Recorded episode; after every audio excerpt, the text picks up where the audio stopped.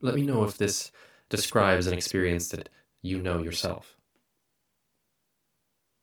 Whenever I'm feeling down, let's call it that, when I'm feeling low, when those gray clouds that hang in the sky, even on the brightest days, start to hang within, you just can't quite shake off that feeling of maybe doubt or fear or or you just sort of wonder why you're not having a great day like you did have the previous maybe two or three days ago.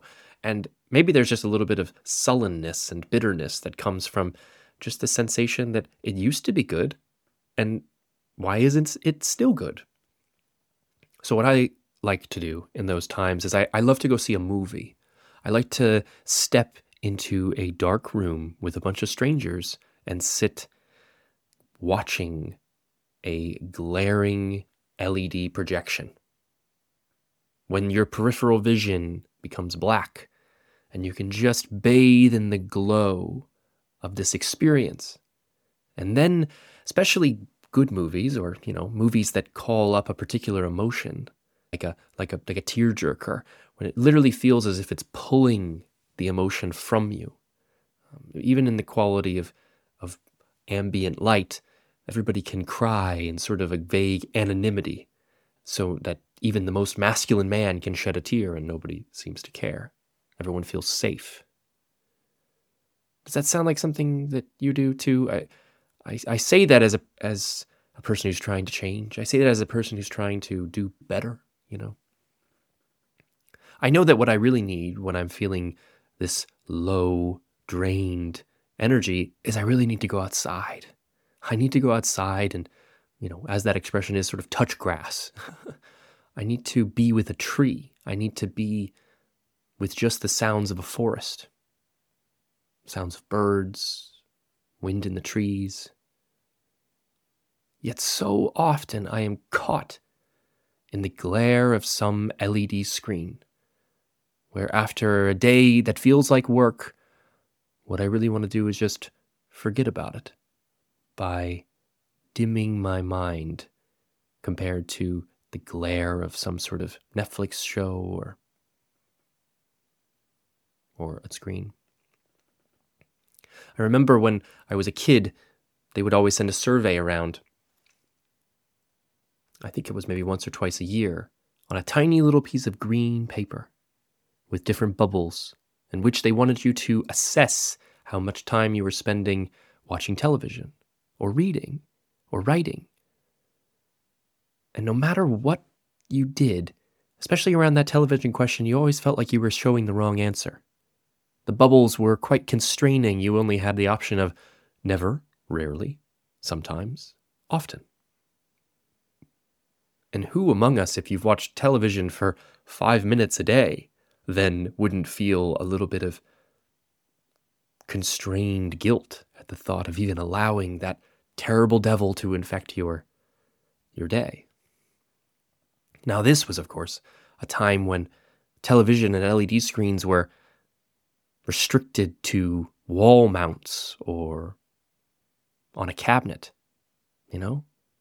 Yet even then they were in every single room, sometimes even a bedroom. And the average American at that time in the early 2000s was watching six hours of television a day. And when you really think about maybe how some people didn't even own a television, that meant that the people that were watching a television were watching a whole heck of a lot more than six hours. Yet, of course, now the invitation to escape into a different frame of reality is just right in our phone, right in our pocket. We're always just seconds away from another distraction. We're seconds away from being pulled into a space in which minutes can turn into half hours, and half hours can turn into hours, and you're left with nothing except this vacant stare, this gleam in which it feels as if the curvature of your brain has just been smoothed over. All the ripples in the organ just sanded into a soft sheen.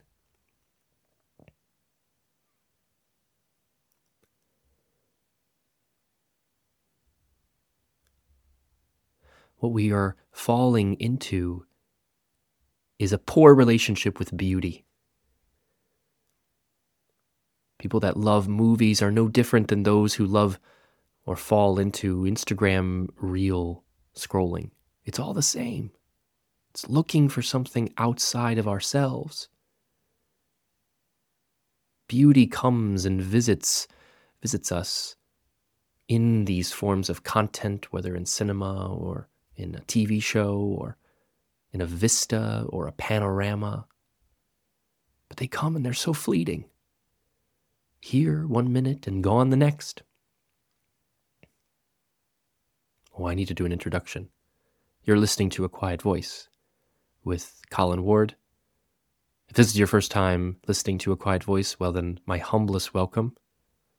In this episode, we're going to continue to discuss how the higher forms of ourselves, the guru, God, and the self, are all one, and how they can often come from strangers or from outside, outside of us. This is certainly an odd start, certainly abrupt, maybe, perhaps. Yet that's the way it's feeling at the minute as the energy of the moment pulls us into a particular experience. Even now, you are captivated, perhaps, by the sound of my voice entering your ears. You've already taken the choice to mute almost your surroundings. And now it's just you and me, right? It's just it's just you and me the sound of my voice going into your ears, well, that's that can't be your voice, right? I want to invite you to think on the last time you met a stranger. Now, I don't mean to say in a customer service experience, if you met a cashier or you were at a checkout counter, or even if you were the one working as a cashier or a checkout counter. At those times, it's very tricky the institutions of business and a transaction and money and exchange of goods or services can start to glean in which the egos are just talking to each other. And you, if you are the employee, become just the face of this larger business. Yet I do love, as I have spoken about in previous episodes, when I received wisdom from the cashier of the supermarket how some people can penetrate even the thickest corporate veil, almost touch you on the shoulder and remind you that they're a human as well, just like you.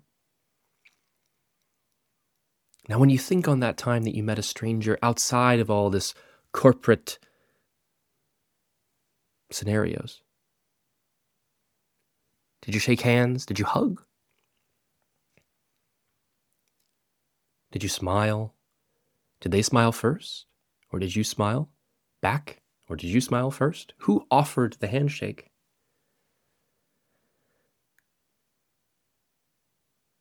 On a short tangent, which is customary in this podcast, my partner Maria, who I spoke about in a previous episode, the one about Namawe, she's Spanish.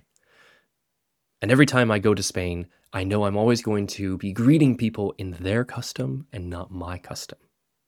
Now, the custom in Spain is much, much different than it is in, well, the waspy, uh, white Anglo Saxon America. There we have a straight back, a chin up, firm handshake, even with women, men, it's all the same. But in Spain, it's, it's a big teeth smile, laughter, as you kiss cheek to cheek, once on each side. I thought that just the French did that until I went to Spain for the first time, and then everybody's kissing each other.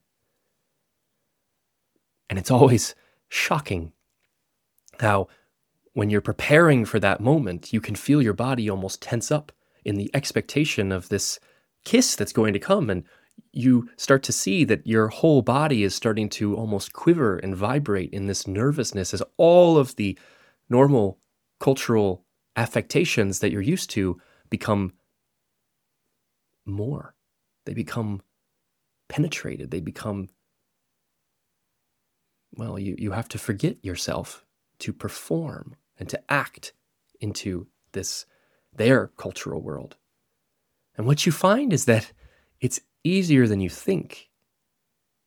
Yet the anticipation is the worst part. Now, think back to when you were speaking to that stranger, when you locked eyes, and you looked into their gaze. Did their eyesight quiver? Or was it fixed? Did they look to the floor? Did they look to the ceiling when they were speaking? And while they were listening to you, did they look away? Now, even if you can't recall a particular moment, you know those people that come into our lives, or maybe you are yourself one who avoids eye contact. And I have the utmost sympathy for those types of people. I am one myself. We all are in some regard. Because we know on some sort of unspoken mutual contract that there's a fine line between no eye contact and too much eye contact. And we don't want to get too close to too much, and we don't want to have none. So instead, we sort of dart back and forth. Yet, what we fail to acknowledge when we resist eye contact is how the gaze can invite us in the same way that that glare of the cinema into a place that is suspended between two people outside of time and outside of space.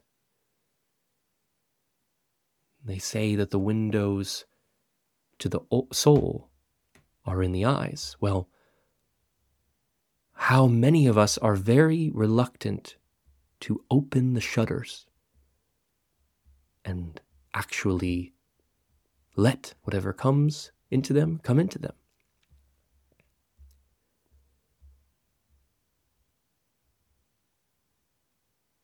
On one day, I was trained in a different modalities of divination. And divination I spoke about previously, perhaps many different episodes. Divination is a way of receiving insight from an outside source. Insight related to the future or the past or wisdom from an otherworldly place. Let's call it that. And one of the methods of divination that we were instructed on is eye gazing. Eye gazing for approximately 10 minutes, in which you move far beyond the space of being uncomfortable and you settle into the place of comfort with the exercise of eye gazing. Many people don't even do this with their most intimate partners. Yet doing so is to summon a portal to open between you.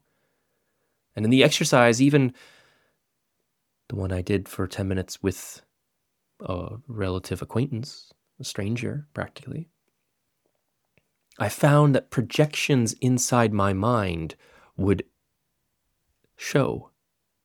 I would have memories of doors slamming. I would have memories of loud banging, almost in the quietness of the exercise, I would start to perceive all of this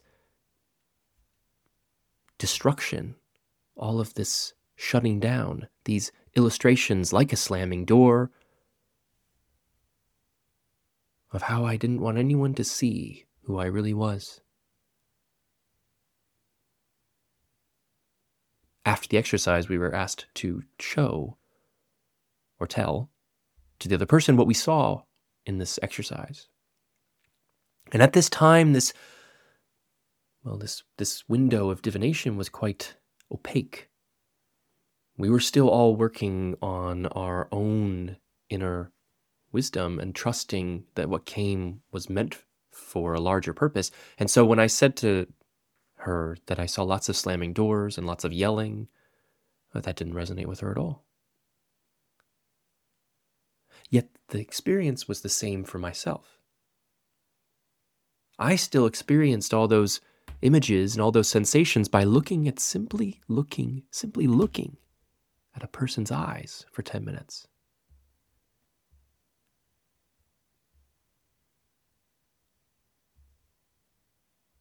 If glamour is on the surface, it is beauty in disguise. It is comes to us in the form of LED screens. It comes to us in the form of propaganda, from magazines, from sensationalist titles. It delights the ego and dazzles the senses. Glitter, plastic, colors that do not exist in nature. But beauty brings us into a space beyond time and beyond space, just like that eye gazing activity.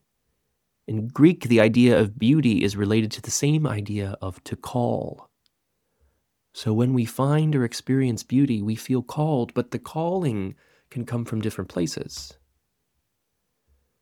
Glamour is the glimpses of artificial beauty that we humans create to pull people into experiences that they might not actually want. And beauty does not stay forever, it does not linger for long, it, it, it just visits. And so, as we were in that space of gazing into each other's eyes, we started to find that the beauty that we were experiencing was not coming from being with them. It was actually being with ourselves.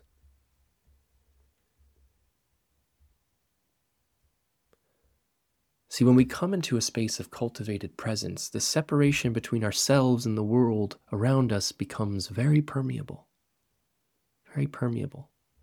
This loose framework around which we see our world and distinguish it from somebody else's world becomes more and more mm, unsteady.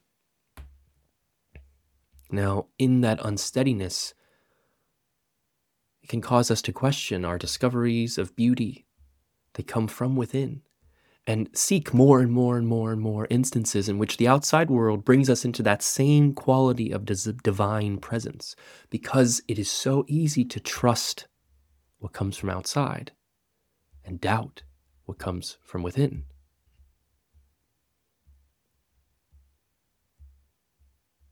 That's why it's easy to start with a tree. It's easy to start by loving an animal. It's easy by, to start by loving a flower, caressing a flower, talking nicely to a flower, or how respect to a tree. It's easy to start there. And then gradually, gradually, gradually, we work into a place in which we start to even love humans, even those in their most challenging form, deformities, anger, aggression. They're all there to greet us in some way. And perhaps the trapping of the mortal vessel that is being human is that we don't like to see what is the worst elements of ourselves come back to us. This is why mirrors are such tricky portals, and each one can be so truthful and so insidious at the same time. No mirror is the same, just in the same way we open ourselves to view our bodies or gaze into each other's eyes. We are deepening a sense of vulnerability from which we have to love whatever comes up. And if we don't love whatever comes up, then we will only ever exist on the surface. We'll be skipping in our life like a rock does on the top of the water.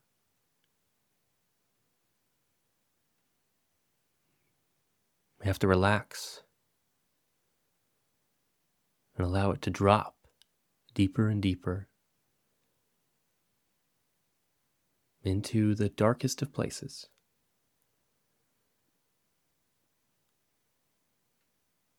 There's a quality of gaze that comes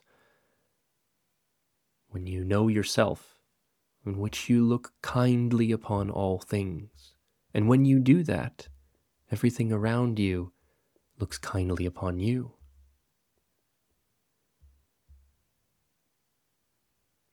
Being within nature is how we return to this grounded state of divine presence. Because nature reflects such tremendous everlasting beauty and then death in the same image. It reminds us of the home within ourselves which we carry around, this body that we love that is going to disappear. And she can show us the truth of ourselves because Mother Nature is the one who gifted us with this body and its senses. So she knows exactly how to delight all of them.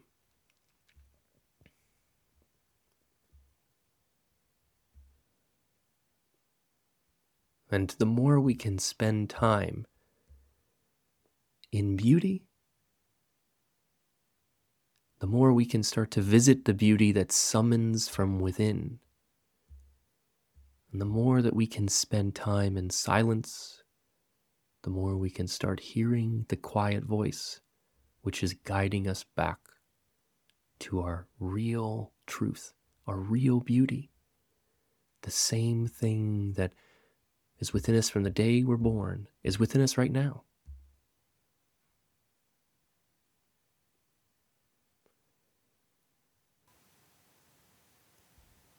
Let's try it from a different angle. As I look out on this brilliant sunny day today, I see that the thick green grass, which is normally featureless under gray clouds for long periods of time, now is populated with small speckles of white daisies and the golden glow of dandelions, which is such a reminder that beauty was always there just underneath this blanket of green, waiting for the sunlight to bring it into being. The daisy, particularly, is a beautiful flower because it constricts itself when it's without the glow of the sun to call it to open. But that constriction isn't so much of a defeat as or sadness as much as it is a retreat, a retreat to safety, to protect the delicate flowers from the cold drafts that come when the sun is away. The daisy is a symbol of innocence, of purity. It's associated with newborn babies. You would give them to a new parent. And maybe it's because they're so small that they start renewed each day as they open up under the glow of the sun. There's a story about the daisy who is intimidated by all of the brilliant, bright, and radiant, colorful flowers like the tulip, or especially the rose or the daffodil, which come out in spring and all of these different.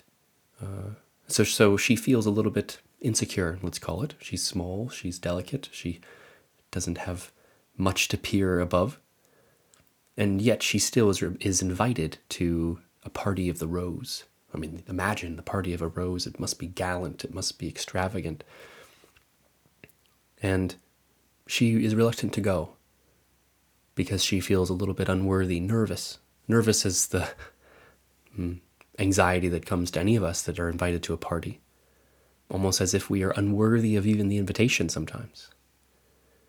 And so Daisy, feeling as if she's naked, practically without any color, is instead of turned away at the door, gifted by the rose a speckle of red, a little violet, right around the base of her leaves.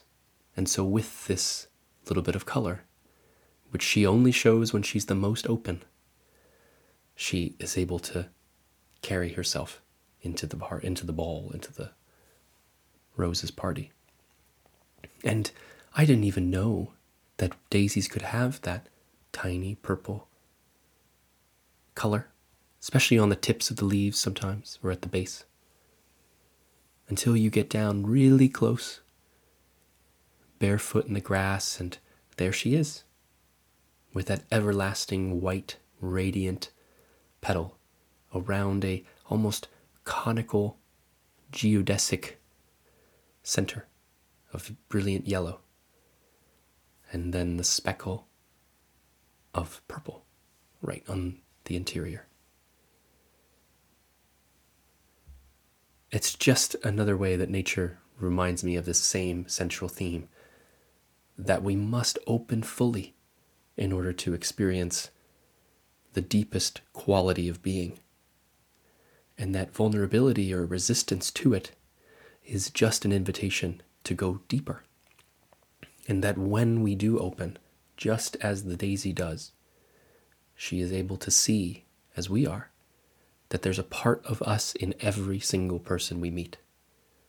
Even if that part is nervous to be seen, we can still see it and acknowledge it, and maybe even bring it out to the open. And then, as a result, with a little bit of laughter and a smile, bring everybody back into a being of inner beauty, witnessed through the radiance of another person. John O'Donohue writes that the world cannot ruffle the dignity of a soul that dwells in its own tranquility. Gradually, this serenity will begin to pervade our seeing and change the way we look at things. People who know or have known great suffering in their life, in which they have experienced the full weight of the burden of their being, often find treasure within it. And then they look upon the world with the softest gaze.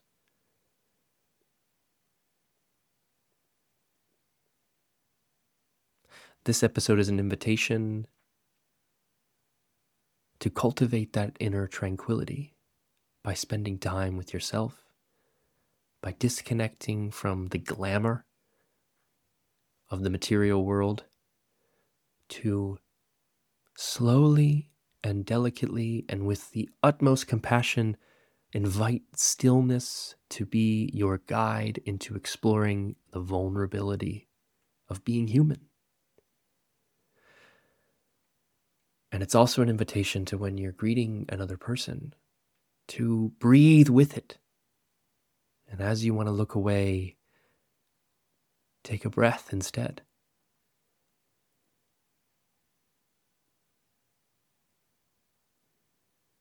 Now, it's not going to happen all at once, and it certainly doesn't happen in a straight line. But the more we're able to cultivate a peaceful inner world, the outer world will reflect such.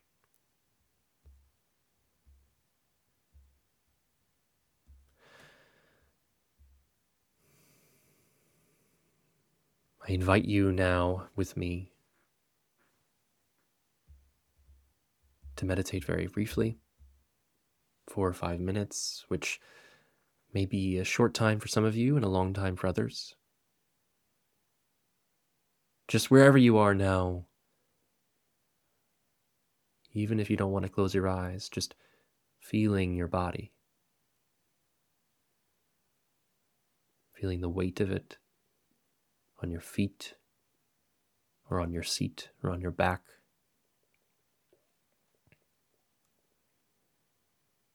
And if you do close your eyes, finding a warmth in the center of your chest a softening.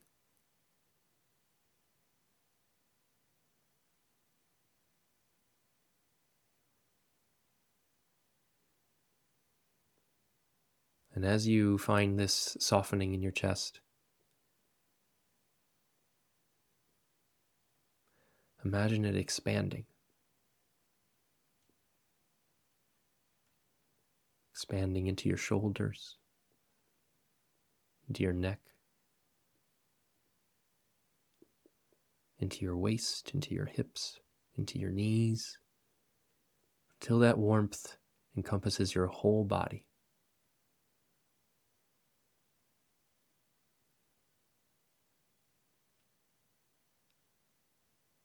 And then imagine that warmth moving outside of your body until whether it's the sound of the air conditioner, or the sound of birds outside, or the rain on the ceiling. It's all within the same presence, the same warmth.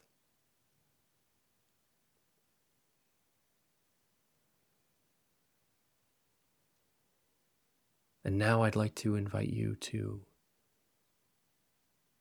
listen with a quality that hears everything as if it's from within. So that even the sound of my voice comes from within you.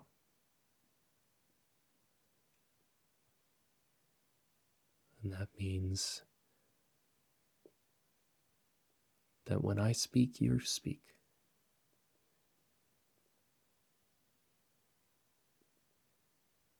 And we're just observing this shared presence. Presence that is indistinguishable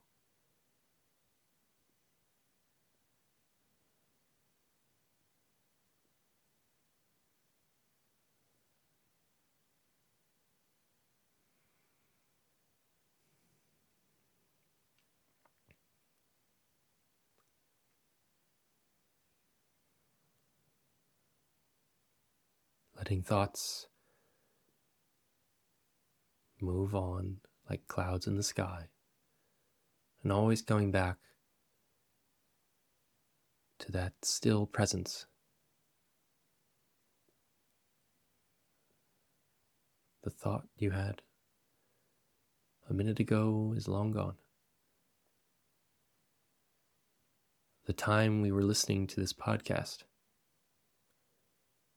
even further, long gone. And now that you are everything, you are the sun in the sky, you are the car outside, I would like you to look upon yourself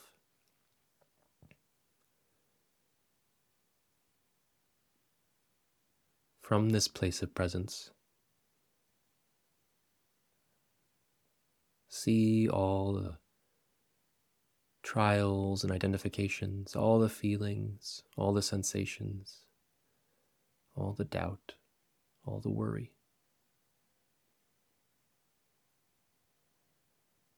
And you can bless this person from this space of presence as a saint would bless a pupil. Wish them love, wish them peace.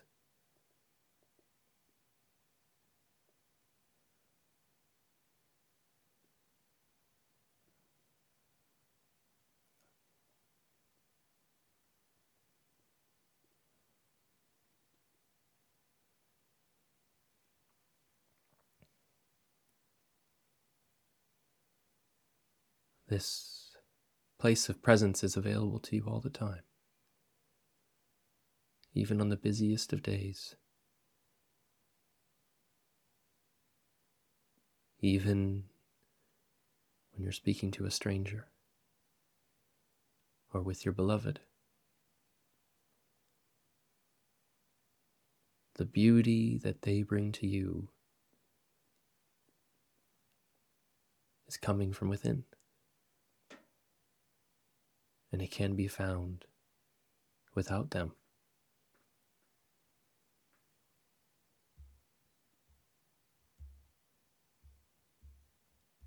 And as you sit there, beginning to come back into your body now, I'm going to close with a little short blessing. As stillness in stone to silence is wed, may your heart be somewhere a God might dwell.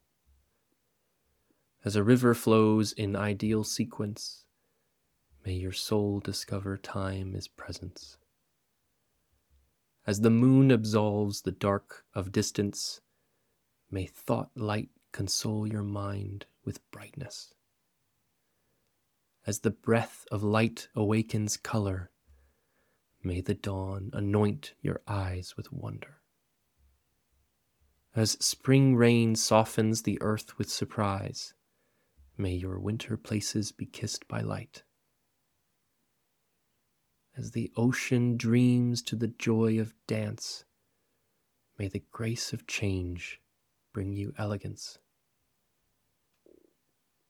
As clay anchors a tree in light and wind, may your outer life grow from peace within. As twilight fills night with bright horizons, may beauty await you at home beyond. That's a blessing from John O'Donohue. And with it, we close this episode of A Quiet Voice. As always, I wish you peace and presence. May you find time in stillness to explore the inner beauty. And I'll talk to you next time. Goodbye for now.